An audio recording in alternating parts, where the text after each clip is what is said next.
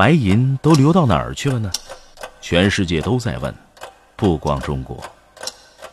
英国人说都流到中国去了，通过贸易逆差。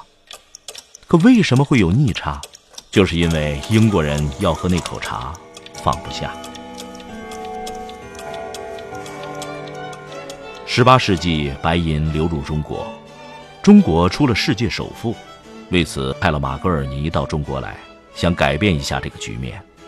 负责接待的就是后来被美国人评为世界首富的和珅。都被皇帝接见了，结果还是什么都没有改变。英国人显然很失望。马格尔尼来时，正是英国的一个尴尬时期，这尴尬便是喝茶喝出来的。对外喝丢了新大陆，对内喝出了贸易逆差。大清朝虽然闭关锁国，但中国茶叶却参与了世界历史的进程。喝茶，改变世界。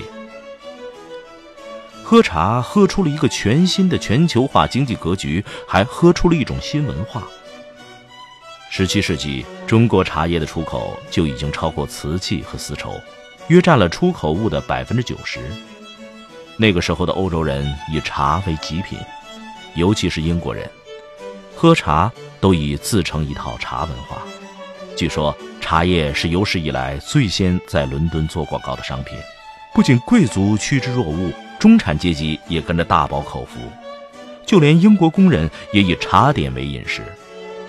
当时的名士约翰逊博士说：“与茶为伴，欢愉黄昏；与茶为伴，抚慰良宵。”与茶为伴，迎接晨曦，自称是顽固不化的茶鬼。在著名的《傲慢与偏见》里，主人餐后必有茶席，开茶会，喝的就是中国茶。英国民谣这样唱道：“当时钟敲响四下，世上一切瞬间为茶而停了。”英国人每天的生活以茶开始，以茶结束。清晨一睁眼，一杯床前茶；早餐的时候再来一杯早餐茶；上午工作再忙，也得歇一下，喝口公休茶；下午收工前就更是下午茶的时间了。回家后晚餐前还要茶一下。哎，就寝的时候也少不了一杯晚安茶。最有名的当然是英式下午茶，但英式茶文化却来自葡萄牙。一六六二年，葡萄牙公主凯瑟琳嫁给英王查理二世，她的陪嫁物品当中就有中国茶具和红茶。她在英国宫廷向英国王室和贵族展示了茶文化的风雅，掀起了一阵中国风。中国风不仅席卷英伦，还风靡世界。从十七世纪到十八世纪，全世界都流行喝茶，而中国则是唯一能出口茶叶的国家。于是就有人琢磨着将当时最有商业价值的植物——真正的茶树带到欧洲去。有个叫奥斯贝克的瑞典人，一七五一年来中国旅行，在广州买了一株茶树，返程时起锚、点炮、扬帆，一行人欢呼雀跃，最终。茶叶掉进海里了。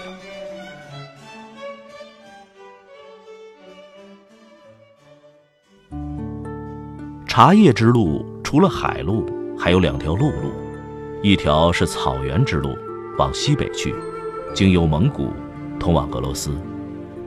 这条路南起福建，由晋商转运，将武夷山茶叶加工成茶砖，水运到汉口，经洛阳，经黄河，越沙漠。托运至边境口岸恰克图交易，然后运往俄罗斯及北欧各国。还有一条就是高原之路，有滇藏线、川藏线、青藏线三条线，经由南亚、中亚、西亚抵达欧洲。不过，茶叶贸易还是以海路为主，先是葡萄牙、西班牙从海外来，接着是荷兰人。葡萄牙、西班牙人老眼光。还将贸易大头放在瓷器与丝绸上，是荷兰人率先发现了中国茶的商业价值，大举贩运中国茶到欧洲。一口中国茶居然打通了全球经济的任督二脉，喝通了全世界。从18世纪开始偷运种子和树苗，到19世纪鸦片战争前后，英国人终于种出了自己的茶叶。对此，大清王朝一无所知。在大清朝人眼里，中国茶还是英国人的命根子，这命根子捏在大清朝手里，此战必胜无疑。结果不是中国茶捏住了英国人的命根子，而是英国人用鸦片捏住了大清朝的命根子。中国白银从此开始外流。主张禁鸦片的林则徐大人在奏折里预见中国人会抽鸦片抽的流失命根子。数十年后，中原几无可以御敌之兵，且无可以冲饷之银。